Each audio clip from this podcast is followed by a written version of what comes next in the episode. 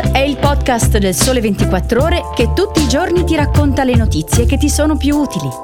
Su tutte le piattaforme gratuite e sul sito del Sole 24 Ore.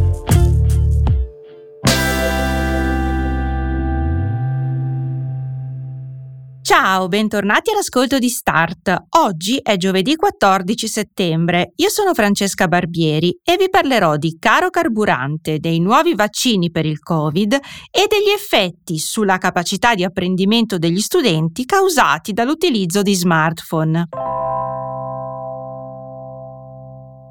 Prezzo della benzina continua a crescere. La soglia psicologica dei 2 euro al litro è già stata superata nelle scorse settimane sulla rete autostradale per la modalità self. Ora, anche su quella ordinaria, il prezzo medio del fai da te ha sfondato il tetto, nella provincia di Bolzano, dove ha raggiunto 2,011 euro al litro, ma anche in Liguria e in Basilicata, e tutte le altre regioni sono intorno ai 2 euro netti.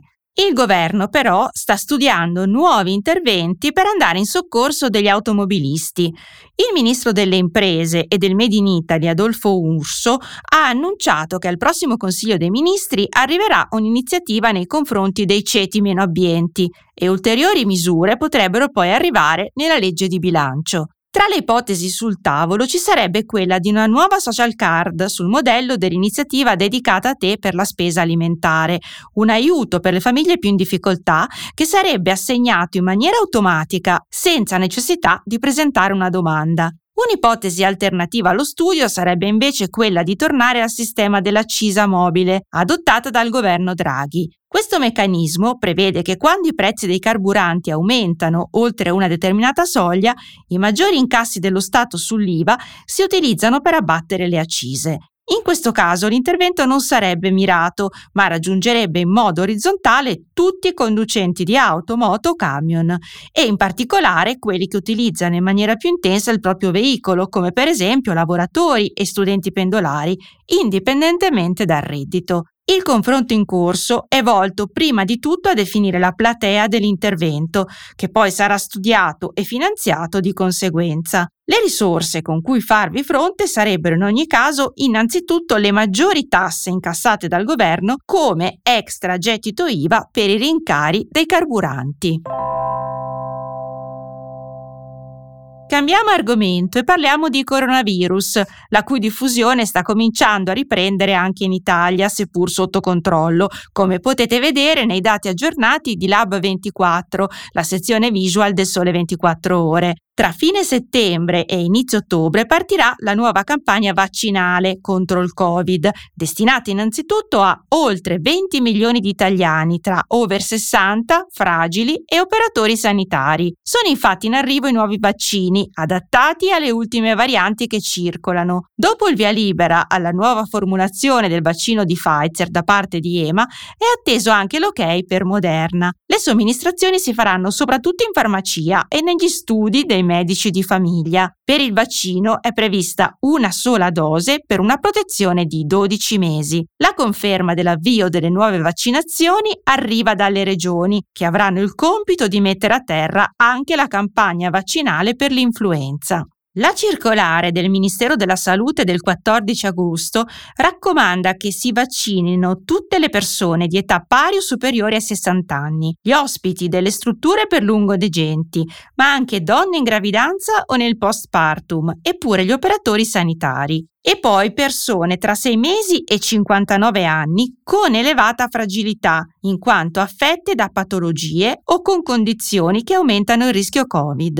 La vaccinazione viene consigliata anche a familiari e conviventi di persone con gravi fragilità, Un'avvertenza. La somministrazione della dose di richiamo del nuovo vaccino deve avvenire a tre mesi dall'ultima dose ricevuta o dall'infezione di Covid, a prescindere dal numero di richiami fatti. Si potrà fare anche contestualmente la vaccinazione per l'antinfluenzale. Il vaccino è gratuito e non obbligatorio e dovrebbe essere reso disponibile in un momento successivo a tutta la popolazione.